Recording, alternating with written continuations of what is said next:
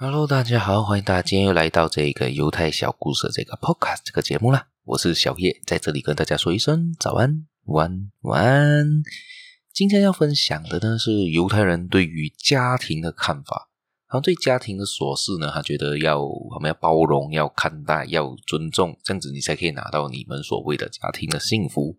因为我相信每个人在追求幸福这两个字啦，跟幸福对于每个人的定义、每个人的要求都有所不同。但是无可厚非的，大家都希望可以自己生活过得幸福嘛。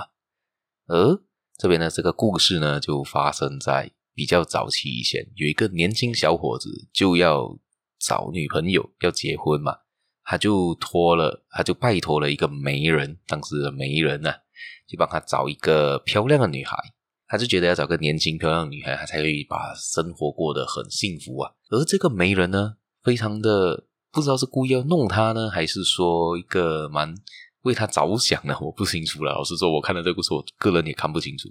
那这个媒人介绍了一个寡妇给他，而这个寡妇还带着三个孩子，就要跟这一个年轻小伙子结婚嘛。那这年轻小伙子就就就就就很生气啊，就找了这个媒人来理论。那你在做什么呢？你怎么你怎么会找一个有带着三个小孩的寡妇来当我的老婆呢？而这个媒人就对这个小伙子说。你冷静下，我告诉你，其实这个为什么我介绍这个寡妇给你呢？为什么介绍这个人给你呢？其实是非常重要的，非常对你非常的好的。为什么？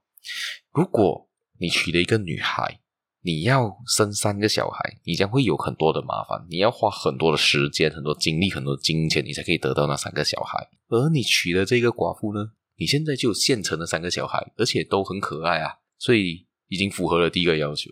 第二，你不确定你娶的是一个年轻女孩，是的性格是不符合你，是不是够温柔大方的？而这个寡妇，我可以打包票，她肯定够温柔，肯定够大方的，非常的好的一个人，所以我才介绍她给你啊。这样子你可以省去很多麻烦，而且你生活会更加的幸福美满啊！你根本不用担心生活琐事，她可以帮你处理的，家里处理的有条不紊啊，非常非常的好啊！而且你的之前你有这么可爱的三个孩子呢。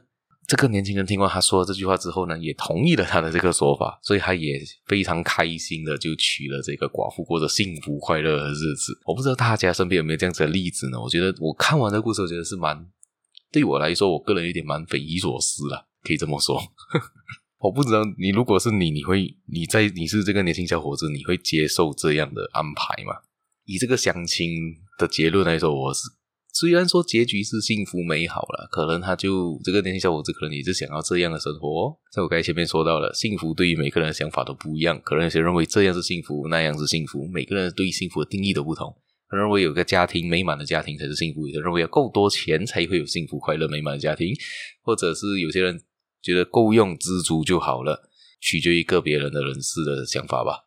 好，今天我们故事也就分享到这一边。大家有兴趣的话，继续的订阅我，继续的收听我的节目，继续的帮我的节目分享出去给你的亲朋好友。还有，别忘了可以继续的订阅我自我的粉丝团，好像在 FB、在 Instagram 或者是 Discord，可以在那个下面的 description，在下面的留言区可以找得到。好，我们下一期节目再见啦，拜拜。